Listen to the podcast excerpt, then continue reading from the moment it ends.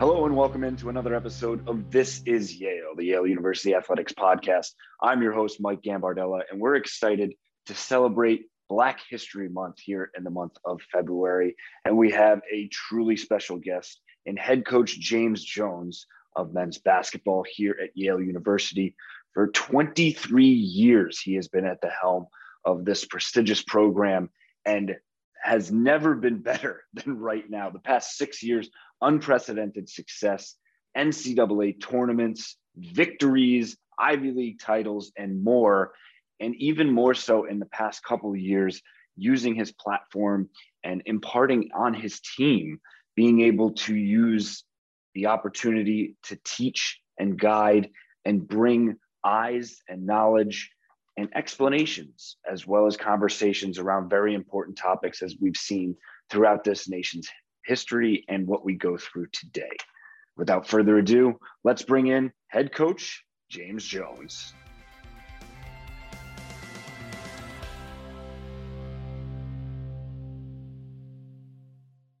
And joining us today on the This Is Yale podcast, head coach of Yale's men's basketball team, James Jones. Coach, thank you so much for joining us. It's hard to believe that it's been two years since you've been a guest on the show. We're happy to have you in and celebrating this one.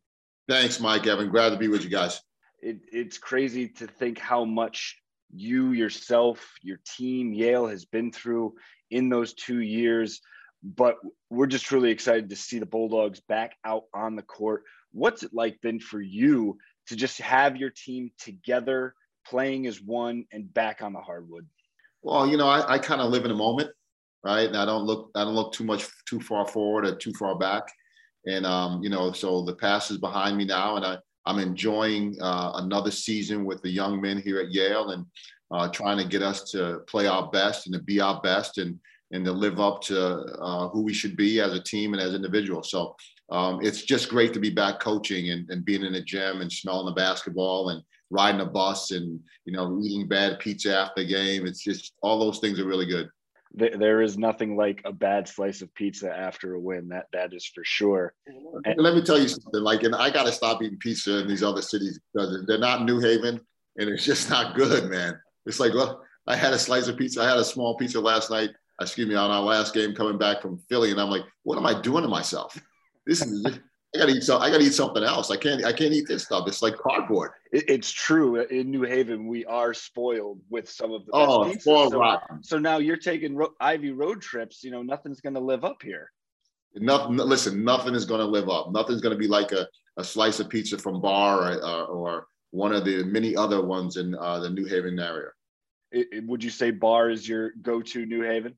Oh, that's my spot. That's that's my spot. I, you know the the salad there is tremendous and the pizza is exceptional and the people that run it um, are, are, outstanding. And you know i feel like norm from cheers when i go in a place they know who i am. So they take they take care of me very well. Um, you know it's every time i call it's like oh, this is coach and they know exactly what's up.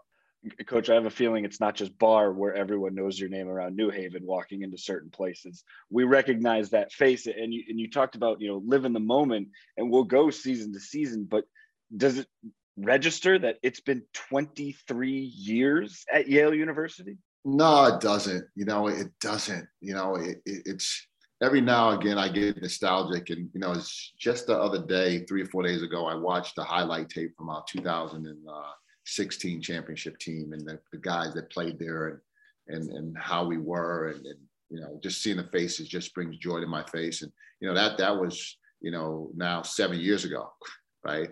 Um, um, you know, six years ago when, when we played then. And so thinking about 23 years is just a long time ago for me. And, you know, I like to say I was a young man when I got started and I like to think I'm still a young man, but uh, time has flown by and I can't believe it's been 23 years. Coach, you're definitely still a young man. And I'm with you watching those 2016 highlights. They were making the rounds on social media a few days ago as Brandon Sherrod knocked down those free throws to clinch it for you can you walk us through what was going through your mind? Because I remember looking at you on the sideline, you were stoic. You you were unfazed by those clinching moments. But what was going on behind the scenes there for you? Oh, you know, there's just so much excitement and joy that you have, and, and like again, I'm in the moment, so right then I'm thinking about a strategy. All right, what happens if he missed this? There's four point seconds to go. Do I need to have guys on the free throw line? Should I have guys off? Um, so th- those are the kind of things that go through my mind uh, that, that were going through my mind at that time. And then obviously it was euphoria after the game, right? It, it was a, just an amazing feeling to the accomplishment that we had uh, to go in and as a, a 13 seed or wherever we were uh, to beat Baylor um, as a four seed. It was just tremendous and uh, great game for us, and something that as a as a as a basketball coach you're never going to forget. And you talk about you don't forget as you kind of go through the handshake lines after that game, the press conference, the locker room. Is there a specific moment that kind of stands out that you know after that game, the celebration? That's the thing that sticks in coach's mind. Well, you know, again, I, I like you said, I was stoic. I don't really show that much emotion, um, and I, I, after um, my guys got in the locker room. What we traditionally do is I sit and I talk to my coaches about the game, and you know we're hugging each other and excited about the win. And I ran in the locker room and I jumped on all the players, and they're throwing water on me and dousing me and stuff like that. You know, that's just something you're never going to forget because um, what sports can do is to strike us all back down to children again.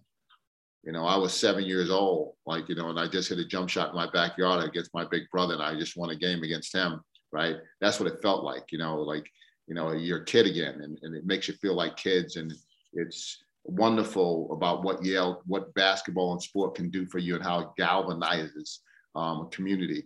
Um, that building, when we were playing against Duke and against Baylor, was all Yale. Like I know they had some fans from those other schools in there, but it was all Yale. And um, there was a, a, point in the Duke game where um, there was a "Let's Go Bulldog" chant, and it panned the crowd. And, you know, I saw some of my family members and my former players there. And it just gives you chills thinking about the energy that they were providing our group that day.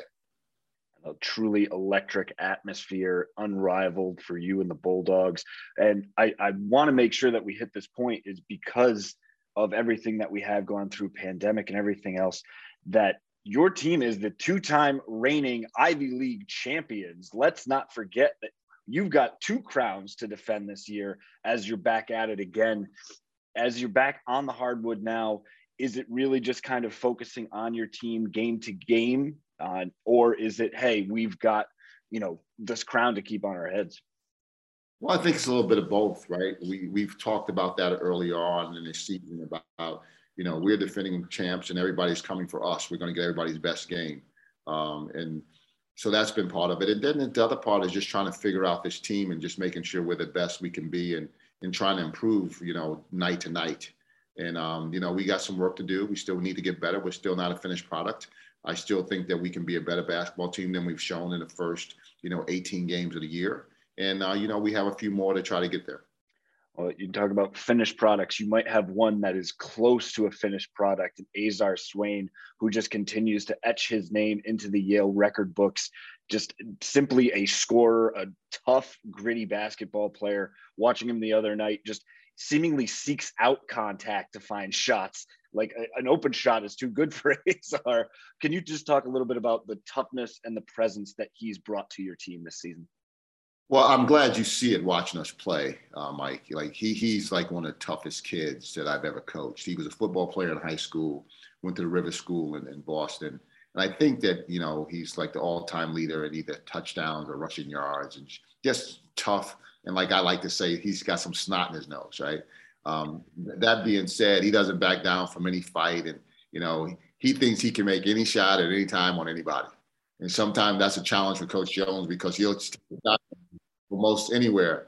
And you know, last night um, we played against Columbia at home, and he hit probably five of the toughest threes I've ever seen a man take that were contested. Like if you're a defender, like you're just like you're just demoralized because you did everything you possibly could to get this man to miss. You can't believe he's shooting and he's knocking down shots from you know from 35 feet right in your mouth.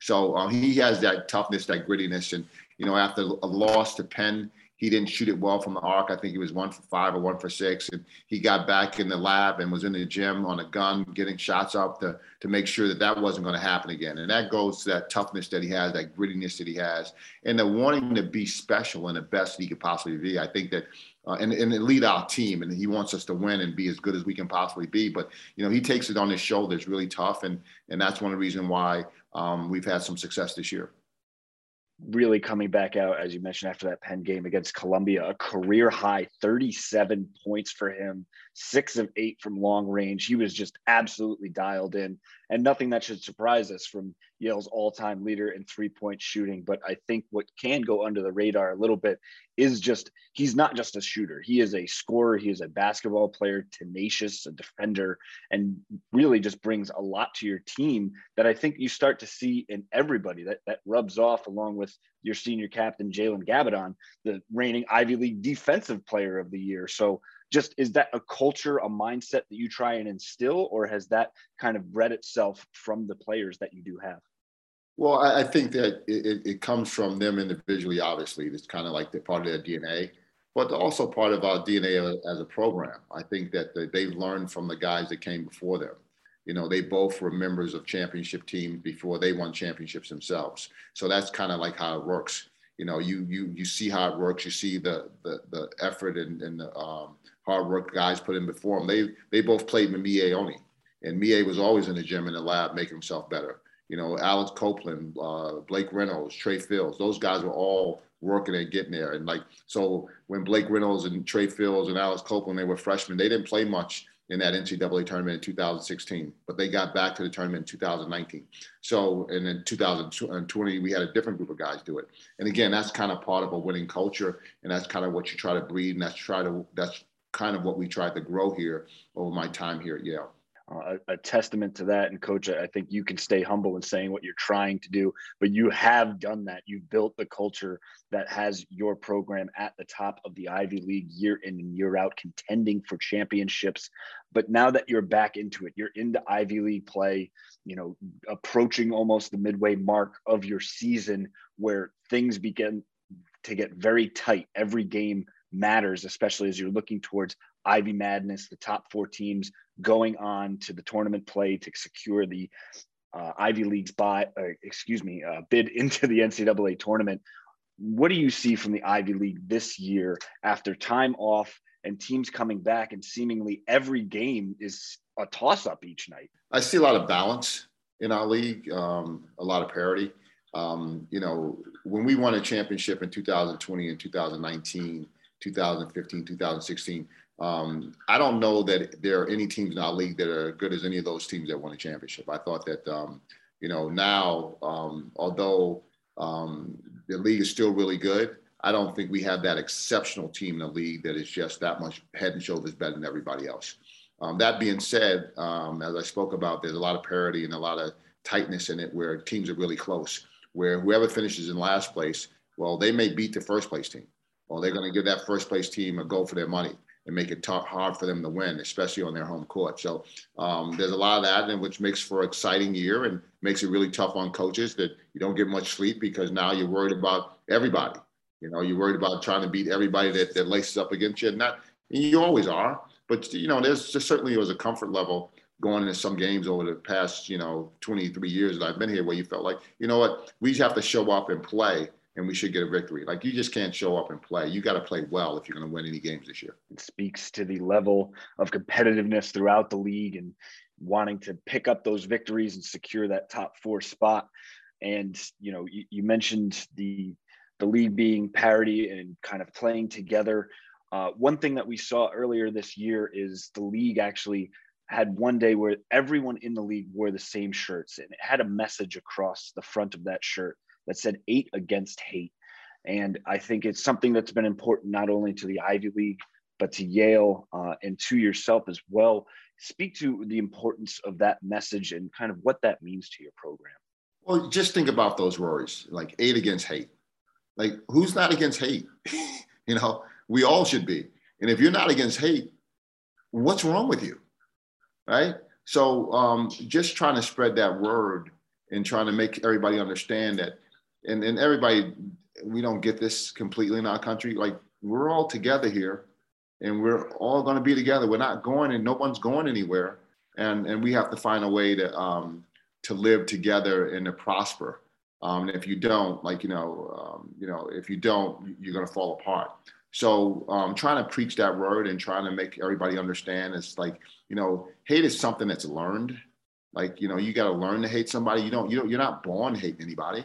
So you have to learn that way. You have to learn that, that, that terrible feeling about someone else. So I'm trying to go up against that. Like, you know, after the George Floyd murder a couple of summers ago, um, you know, the Ivy League and, and, the basketball program, we've tried to take it upon ourselves to try to strike out and try to make everybody understand. My program over the over the COVID period of time when we didn't play last year, we did a bunch of Zooms, and um, and uh, we tried to hit upon like every group possible um, to try to you know get us thinking about hate. We talked about violence against women, violence against Asians, violence against African American people, violence against um, uh, transgenders. Um, you know, it, it's it's all of that, that that, that it's everybody that that comes together. That we all make up America, and uh, if we take the hate out of the equation, um, we're we're all that much better for it. And you know, certainly trying to spread that word and trying to get people to understand it, and especially the younger generations. I think that the one thing that makes me feel good about um, our country is that um, when George Floyd um, protests were going around the country, I went to a, a several of them uh, in New Haven, and the, the, great thing was it was for me was to see people from all different walks of life. There were all different shades that were in the um, in the crowds um, protesting what was a horrific event that, that went on in this country, and seeing how everybody got on board with that gave me uh, reason to be optimistic for our future and uh, you know the young people. Um, you know, I think that people that are my age, I'm 57, I'm going to be 58 next month. I think that most of us have figured out who we are and, and who we're going to be, but it's the young kids um, that have a chance to change how this country is going to go. And if we can hopefully uh, spread that word to them and get that out, um, the better this country is going to be in our absence. Amazingly well said, coach. And thank you for sharing that sentiment. And really is impressive to see not only you, but your student athletes you know using their platform and trying to bring awareness education and i love the idea of togetherness we we are all here we should be as one and working to better one another and in that kind of same sentiment of togetherness and you mentioned earlier your big brother and kind of learned tendencies you know now looking at it you and your brother both head coaches d1 prestigious institutions when you talk back to seven years old and hitting the game winning shot probably against him. Was there a time where you joked about, you know, hey, we're going to be basketball lifers, we're in this together, and, you know, I'll see you across the sidelines one day? Or was it, you know, hey, we're just out here having fun? All right. Well, number one, he's my younger brother. Right. All right. I'm never, I'm never taking that. He, he's a year younger. I just look better than he does. That's all. Um, That's on the record. Don't worry. So, um, growing up with, with my brother Joe and John, older brother Lionel. Um, you know, we played a lot against each other and had a great time doing it. You know, a lot of trash talking that went on when we were kids. Um, before that was even a thing, we were trash talking. Um, that being said, uh, coaching basketball was not anything that either one of us knew we wanted to do. Um, Joe started coaching before I did. I was uh, working for a computer company, and he was a high school guidance counselor and coaching uh, middle school team. He coached seventh and eighth grade. And I went down and I would, and I was living in Connecticut at the time, working for a computer company. And I go down and help him out on, on weekends and just working with he and his team. And it's just another reason to be around my brother. Um, and then I had an opportunity to go back into coaching and get a master's degree uh, at Albany, my alma mater. And so I got into college coaching first, and then he got a job at Hofstra as a college coach, and then we kind of grew up from there. And what's amazing for me is that um, you know, my brother Joe is probably my best friend. We talk most every day. And, um, you know, it's great to go on the road recruiting and all of a sudden be in the gym and there he, there he walks in. And so now don't like we talk, but like I don't tell him what my schedule is. Like, hey, I'm going to go over here and I'm going to be no, you know. So it just kind of like happenstance. We kind of walk walk into each other and like you know we're always cutting up. And the one thing about me and my family is that like I'll get on the phone and we'll have a three way with my brother Joe and my brother John, and we will just laugh, like belly laugh about stuff that went on, like bad things that happened to us when we were kids. Like we, we didn't have, like, listen, there was no silver spoon in this mouth, right? So some of the things that went on when we were kids were just horrific and terrible. And we today we'll laugh about those things like, hey, do you remember when this? And it's just great. And I said to him uh, uh, about a month or two ago, "It's like I wonder if other brothers have this much fun as we do talking together." But being able to share with my brother Joe about um, basketball and the lifestyle that we have um, and and what we do because everybody doesn't understand it. Like you know, they think you they think they understand it because everybody gets to come and watch me go to work. Like I don't get to my I, one of my best friends is an accountant. I don't go stand over his desk and tell him what he's doing wrong. Everybody wants to come and everybody wants to kind of tell me, well, why don't you play this guy? Why don't you play that guy? Why don't you go zone? Why don't you why don't you play man? And why don't you play man to man? Like so, and everybody thinks they know, but they don't know because basketball is an intimate sport. And you know, I had my dad telling me one day, Coach Simon uh, played for me, um, obviously back in the day, and he had we had a game against Penn where he was just tremendous. I think he had 18 points and was really good in the game. And he, you know, he might have played 25 minutes of the 40. And my dad was like, "Oh, I would have played that kid till his tongue tongue fell out." I go, "Dad, I got every ounce of that kid that I was possibly going to get. He had no more to give, right?" In any event, it's um, it's wonderful um, to have a brother in this sport and um, to be able to communicate with him every day and talk about our teams It's just awesome and you know something I look forward to. I, I, do not envy you for all of the courtside coaches that I'm sure are giving and imparting their advice to you on who should be where and what defense should be out there and how many shots Azar should take.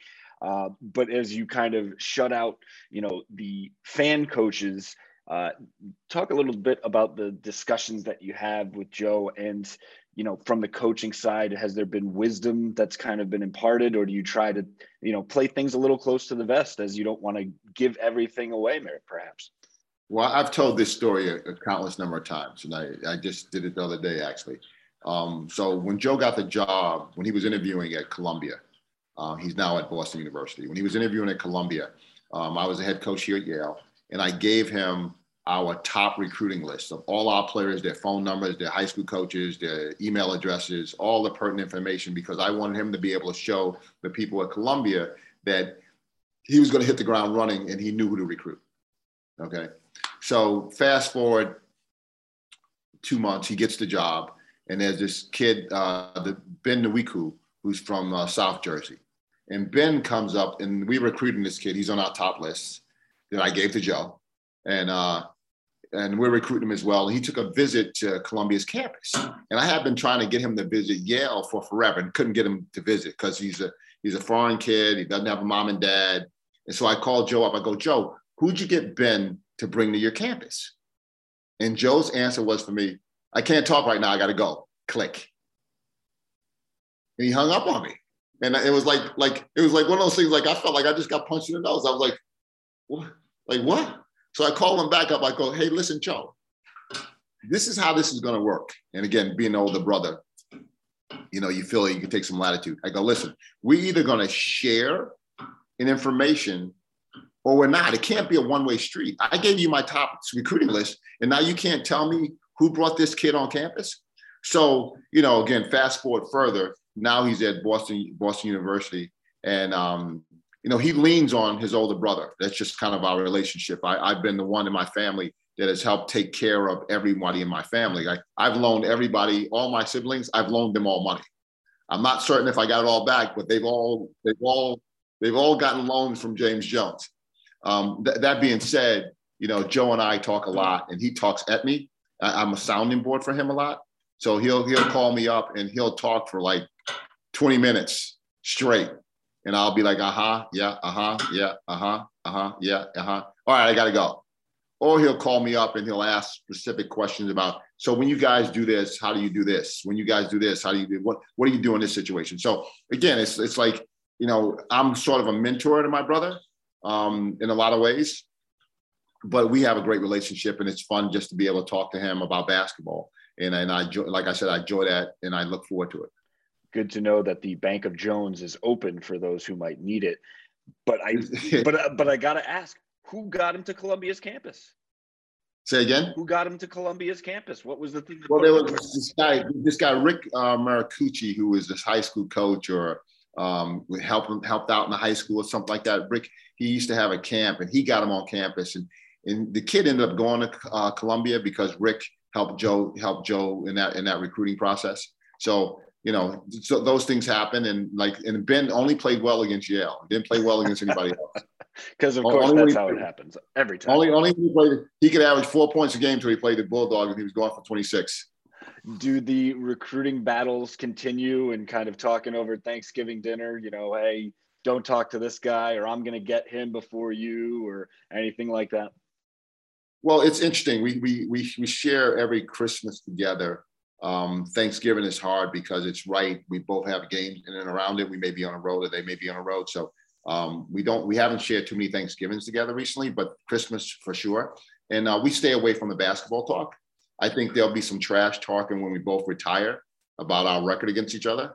And uh, you know, I hold that crown, so I'll be doing a lot of trash talking back in the day with no teeth in my mouth, and uh, you know, trying to trying to nibble on some uh, some uh, cornbread stuffing.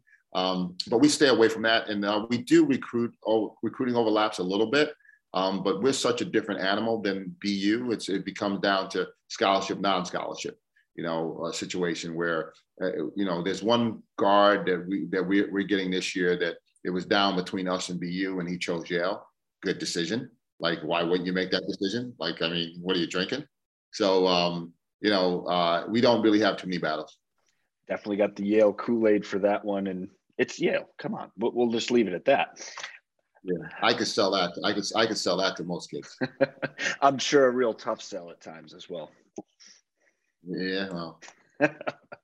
well, Coach, as we have you on here today, and we're kicking off our celebration of Black History Month and having a lot of our own student athletes share their voice, there were certain questions that we asked of our student athletes, and you know the importance and you know what certain things mean to them.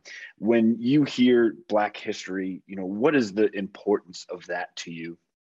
Well, I think that understanding is the root of all this, right? Of, of hate and uh, the cultures not blending um, because we have no knowledge. Like we're fearful of what we don't know. You know, like white culture is everywhere around us. You know, like you see it television and you know and and and and, and everything you do. You know, uh, black society is not not as much, and the way blacks have been protected, been depicted on television and media is different than we actually are. Um, so understanding uh, what the African American community has added to our country and having some understanding and belief of that, um, that goes a long way with helping people understand and bridging gaps. So I think that when we have Black History Month and we realize who certain people are and what certain people did in this country to add to it, well, makes a difference for us. And, and, and again, blending us and being able to bridge gaps and bring us together. So that's, that's why it's really important. And like, so there, there's some parts of our country that refuse to have Black History Month or teach Black History Month. Like, I, it's just, but that's the way we are. And that's why we still remain. That's why we remain separated. And there are those that want us to remain separated and don't realize that we're stronger when we're together. I love the idea of understanding, and hopefully, some of the small things that we can do during this month can bring some knowledge and some understanding uh, to everything going around that. And and with that, I think the term is you know black joy and, and what that means to so many different people. Uh, is there a specific sentiment that comes to you when you hear the term black joy? No, not, nothing comes to just my family is what would come to mind um, when I think of that. My family, my mom, my dad, my my brothers, my sisters, and you know, like you got me thinking about um, spending Christmas with my family. And there's never, there's not a more special time in my life to see my nieces and nephews and watching them grow up and become young men and women, and you know, have hair on their faces and with the young men that is, um, and to and to grow and to prosper. It's just it's a wonderful thing to, you know, my daughter's now 25 years old. She's um, heavily involved with a young man and uh, you know maybe she gets married to him maybe she doesn't but just to watch him grow up is is exceptional. So the joy of, of my family is is a wonderful thing. I love that. And family being at the centerpiece of so much of everything and, and you talk about culture and life experience um, and and moving forward and, and maybe hopeful to potentially see a son-in-law and maybe not we'll, we'll leave it there but what are you hopeful for to kind of see in the future uh, specific to you know Black History Month and celebrating everything that is different between us, but everything that is the same, and we can be together in that. All right. So my son Quincy is 16 years old, and I will have to worry every time he gets in a vehicle late at night to drive someplace. Um, the young men on my program, uh, I will worry about them driving their cars late at night uh, in certain cities around this country. Uh, it is my hope that they won't have to worry about their kids, that our country will change and that we won't have senseless murders for nothing less than not cooperating to the letter of an officer who stops you, 100%. Um, I think that um, there have been too many senseless killings in this country for misunderstanding and no reason. Um, and if we can um, strike the fear and again have knowledge of each other where we're not fearful of each other, well, then maybe some of these senseless murders won't happen difficult to, to understand that that is where our country is at and that's where worry has to be that you can't even get into your car without the fear of something like that. And hopefully through our discussions and the sharing of ideas and knowledge and shared life experience that we can move forward together and have more understanding in everything that we do. Coach i, I want to thank you for you know your candor here and sharing of yourself as we kind of look at Yale on the whole and kind of get back to our student athletes, which is what we love to share with so much as you're looking forward to the month of March and getting into that March Madness time and something that we can all enjoy. You know, is there a sense of finally getting back to it after being away for so long, or do you continue to keep that game by game mentality? Well, it's also it's always game by game for me. Again, like I don't I'm not looking too far ahead or too far back. I got Princeton on my mind because they're the next people that we play and next team that we play, and I'm not thinking about anybody else. And I hadn't thought about them until after last night's game. But you know, for a college basketball player and a college coach, there's nothing more special than March Madness. I mean, what our country has made it, and it's just an unbelievable design. Uh, I remember going to school, um, dropping my son off at school and having um, in 2016 and having one of his classmates had a bracket and he's filling out a bracket in class. Like, you know, he's in sixth grade or seventh grade or whatever it was. Um, it's just amazing thought process of what it does for you. And to reach um, that, that opportunity is wonderful. There's, there's nothing better uh, for a coach than um, getting together with a group of young men um, and say September 15th, um, our first practice or whenever it was, and setting a goal for yourself and then reaching that goal and obtaining it and then having that experience and seeing what you like. Because what sports do for you, they tell you about yourselves, they tell you who you are. And it's just this wonderful thing that you get to figure out in real time, right? I get to figure out in real time how will I react when I meet this kind of distraction or this kind of force against me? How do I react to it? And that's what sport is right? And that's what makes it wonderful and that's why we watch and that's why it's the you know the best um, live tv that you have right? The, the, best real life tv like you can go watch the uh, real housewives of miami if you want or you can watch a basketball game you know, I'll take a basketball game every time. I'm not watching the Real Housewives of anywhere. I keep telling my wife that this is reality TV. Sports is reality TV. Whatever you're watching, that doesn't count. We don't need. We can unsubscribe from Bravo. We don't need that package. For some reason, she doesn't listen to me. I, am not quite sure why. And, and that's quite all right. Thank you for the word. I was looking for reality TV. This is the best reality that you have, and being sports playing out right in front of you. Like I watched the uh, the Buffalo Bills and the Kansas City Chiefs now, listen, I'm a baseball fan, so I watch the Yankees every single game. At some point, I got them on. I either listen to them in my car, I'm watching them on TV, or I'm, I'm following on my phone, depending on where I am, right? And I watch college basketball every single night of the season. I will be scouting the team on my laptop in front of me and have a television on the background. So, unless I want to get divorced, I can't watch football right? I, just I can't watch football too, right? Because again, there has to be some Real Housewives or something, or something my wife wants to watch on the television as well. So that that being said, um, you know, it's just this wonderful thing to be able to watch. Oh, I was going back to Kansas City Chiefs and Buffalo Bills. That was an unbelievable game. Like I was more nervous because I want. I, am a, a Patrick Mahomes fan. I was more nervous watching that game than any game I've ever coached. any game I've ever coached. And I'm not even a big like, like I'm not even a big fan. Like I'm a fan, but it's not like, oh God, like well, how many touchdowns did he throw or how many yards? Did no, I'm not that guy. I'm just a casual fan. But what that did to me inside, uh, just a casual fan, you just can't, you don't get that anywhere else. You can't. And that's why sports are so important to our environment here at Yale and throughout the country. And this is what we've missed all last year and what our fans have missed because they can't see it live yet. Yeah, we're hoping that we get back to that soon. It's just this wonderful, organic, beautiful thing that occurs that is really special if you can embrace it.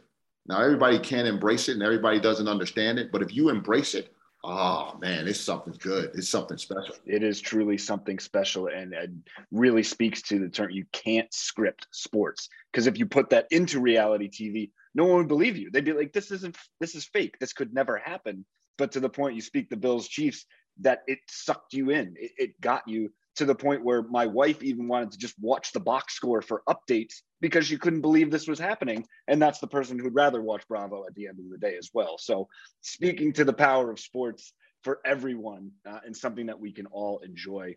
And Coach Jones, I, I want to thank you again for taking the time here today. Hopefully, in March, we will have a chance uh, to put Yale's name down on perhaps a bracket in the March Madness tournament.